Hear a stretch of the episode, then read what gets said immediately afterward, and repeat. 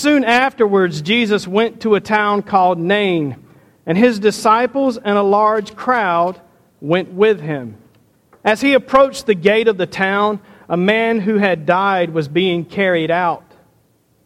He was his mother's only son, and she was a widow.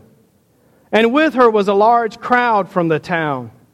When the Lord saw her, he had compassion for her and said to her, Do not weep.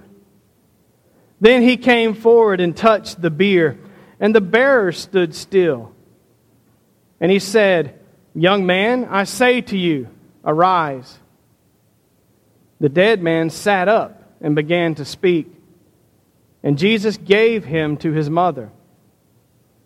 Fear seized all of them, and they glorified God, saying, A great prophet has risen among us, and God has looked favorably on his people. This word about him spread throughout Judea and all the surrounding country. The Word of God for the people of God. Thanks be to God. So, we're going to try a little experiment real quick. Um, this, this is how it goes. If you do it, the sermon, the sermon will be nice and short. But if you don't, I'm going to preach a long time. So, when I hold mine up, you hold yours up. Show it to me. That works, but it's not quite as fun as let's try something else. All right, when I hold mine up, you say it. You ready? That's pretty good. Let's do it again. You ready? Do you believe it yet? Let's try again. Keep calm. Keep calm. I wonder if we notice Jesus' unsolicited compassion for this widow. I hear people say sometimes that if we have enough faith, if we have enough faith, Jesus will meet us in our need and heal us of our need. I have heard preachers say to people, You didn't pray enough. You didn't have enough faith. I've heard that on my television set, which means that millions of people heard it, which grieves my heart. I wonder, did you notice that this woman didn't have a chance to ask Jesus for anything? I wonder, did you notice that she didn't have a chance to put enough money in the offering plate? She didn't have a, a, chance to sing the right hymn. She didn't have enough chance to quote the right scripture verse to him. She didn't have a chance to even tell him what was going on in her life. But Jesus' compassion met her where she was.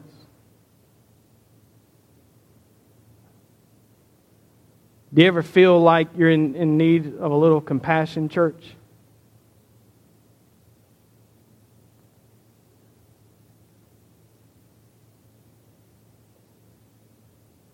I remember one time I was presenting a project when I was in architectural school, and I had some friends who, who liked to pick on me about um, my, uh, I hate to say it. Nancy, what's that thing you say I have? Perfection complex or something? OCD, yeah. Yeah, because I want everything to be perfect, you know, and, and even though I can't make things perfect, I want things to be perfect. And, and I had this project that, I'll just be honest with you, it was horrible. And there was this little fella named Peter Lee who was a brilliant architect, great, great artist, and brilliant man. And, and he was going to be a guest critic for our studio, which terrified me because I knew my project was horrible. I didn't even want to present it. Y'all know what I'm saying? You ever been there? I just felt like I'd be better off take the zero and move on and I would have been. I should have arranged that with my professor because I presented my project in the best light I could, and Peter Lee ran me over with a truck. And I learned a phrase from a friend of mine that day. He said, He ran over you like a truck. One of those friends who like to pick on me for wanting everything to be perfect. And don't you know that sometimes you hit a day in life where you feel like you just got blindsided by a truck? I had a day like that Tuesday when I found my uncle dead. You've had days like that where you just look up and you don't know why you're laying on the floor, you just know you are. And you don't know how you're going to get up. What in the world can we do on those days? See, y'all weren't ready. We'll try again. What in the world can we do on those days? Press on in faith. One of my seminary professors said that in class one day. I thought it's the most brilliant thing I've ever heard because that's what faith looks like. Faith looks like pressing on. Faith doesn't look in like how to figure out how to present your petition to God so that God will be like a cosmic Coke machine and spit out your Diet Coke for you. Faith looks like progressing on in life and going after everything you need to do to take care of yourself, your family, your congregation, and other people in spite of the absurdities that have attacked you that day. What can you do when you feel discouraged? What can you do when you feel let down by other people? What can you do when you feel like everything in the world is against you? Let's give the choir a chance.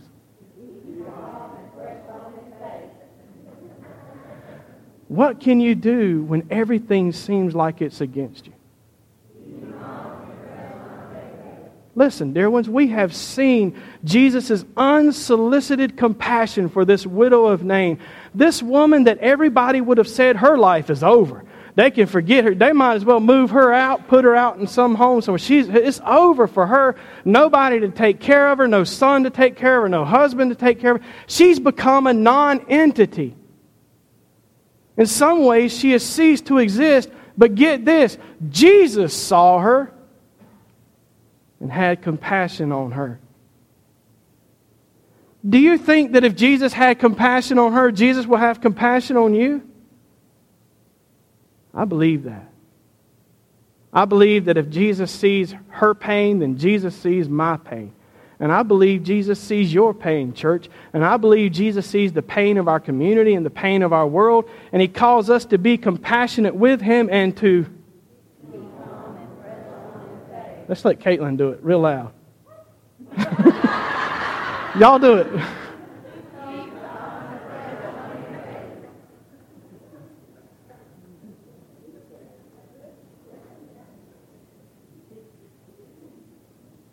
Keep calm. The British came up with this idea. Motivational posters, they kind of invented the motivational poster movement because Germany was on the doorstep. And Hitler said, I'm coming. There was no question his intent. And so the Ministry of Information started making motivational posters that they could hang out on the street corners and put in places where the people would see them, morale boosting posters. And they had these prepared. They had these prepared to put up in case the Nazis invaded Britain so that the people would remember to, wait, you can't say this, and to keep calm and carry on. Keep calm and carry on. And they put King George's crown at the top of it. And they were prepared to put those out, but thank God they didn't have to use them. And they were discovered about 50 years ago. And in just a few years, some more of them showed up on the TV show Antiques Roadshow. And next thing you know, kids are walking around in shirts that say, keep calm and carry on, or keep calm and eat cookies. keep calm, be unique. Keep calm, read a book. Keep calm, make bacon pancakes. I have to ask the people at Waffle House about that one. Keep calm. Do you know that if, you know, I think pretty sure that if you cut off the bottom half of your leg and flipped open your first aid kit, the first thing it'll say is stay calm, right? Stay calm. We lose our calm when we forget who's in control. We lose our calm when we think that there's no compassion for us. We lose our calm when we think that we're left out on our own, but look who meets us today in the broken bread and the cup the risen Christ, the Savior of the world. The same one who met a widow coming out of Nain meets us when we're beat down and broken. And you might think you've got to go looking for him, and there'll be people out there tell, oh, you got to get right with God and go find Jesus. But that's junk. Jesus is looking for you, dear ones. He's headed for you and He's meeting you here today. Because He knows you need His compassion. Because He knows you need to know that He loves you. And because He wants you to. Keep calm and press on in faith whatever absurd circumstance we face in life, we know that Jesus sees us with compassion. Jesus comes to meet us today in the broken bread and the cup, to touch the brokenness that's in us, to give us healing and peace. Because we know that our Lord sees us with compassion, we can keep calm and press on in faith. Dear ones, in faith, let us come to Christ's table together to receive his merciful compassion. In the name of the Father, the Son, and the Holy Spirit, amen.